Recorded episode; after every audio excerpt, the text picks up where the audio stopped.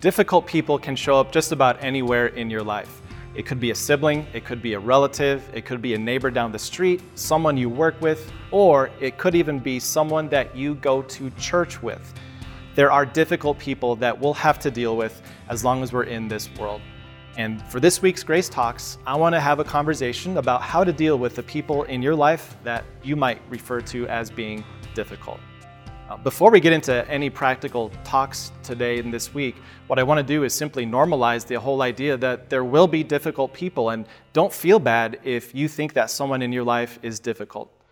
At the heart of every difficult relationship you have, the common theme is there are differences between you and them. Differences in how you see the world, differences in personality, there are differences in goals and motivations, there's a difference between you, and that's what's causing the difficulty. But this wasn't always the case. Back at the beginning, God actually created people differently for the reason not to create conflict between them, but so that there could actually be more unity between them. When God created Adam and Eve, he did so in a way that he made them different, he made them unique. They were very much equal and on the same level, but he created them uniquely so that they were different in a way that would complement each other. And that's the way God intended it to be. Our differences would complement each other. But what we see unfold in Genesis chapter 3 is that when sin entered the world, no longer did our differences complement each other, but now they started to compete. In fact, God addressed Eve in that garden, and he addressed Adam, and he basically told them that because of sin being in the world, no longer would their differences completely work well together, but now they would start to compete against each other. God was talking to Eve when he told her this. He said, Your desire will be for your husband, and he will rule over you. Now, there's a lot in that one verse, but the point of it is that though Eve would want some things from her husband that only he could fulfill, he would react in a very different way than she was expecting. There would be competition where God wanted there to be a completing.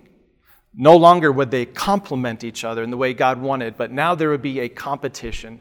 And Eve was warned, Your husband will be a difficult person to live with.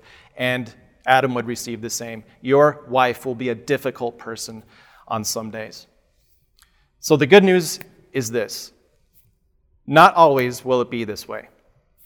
Someday in heaven, when we no longer have a sinful world and a sinful nature that's plaguing us, we will be able to see the differences in the way God created us in a way that we can celebrate them. No longer will we be competing because of our differences, but in heaven we'll be able to complement each other just like God intended us. And the other piece of good news is that you do not have to wait until heaven to enjoy the kind of peace that God wants us to have even in this world, because of what Jesus did, we can see that our differences can complement each other. In fact, as Jesus is talking about what he did in this world, he acknowledges all the different gift sets, all the different personalities, and all the different things that might motivate us and drive us. He brings an amazing unity to all of it so that we can celebrate the differences we have with people. So, this week, as we get started with this discussion on how to deal with difficult people, I want you to think of one person in particular. What are the differences between you and that person? And as you think about those differences, would you take a step to ask God to help you celebrate what makes you different so that instead of competing with them, you would start to complement one another in the way that God designed?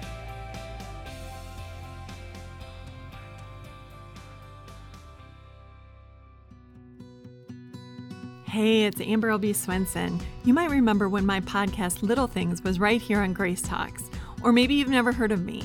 Either way, I want to invite you to listen to Little Things, which is now its own podcast. We take a look at little things and little ways that we can change our thinking to know and love God more.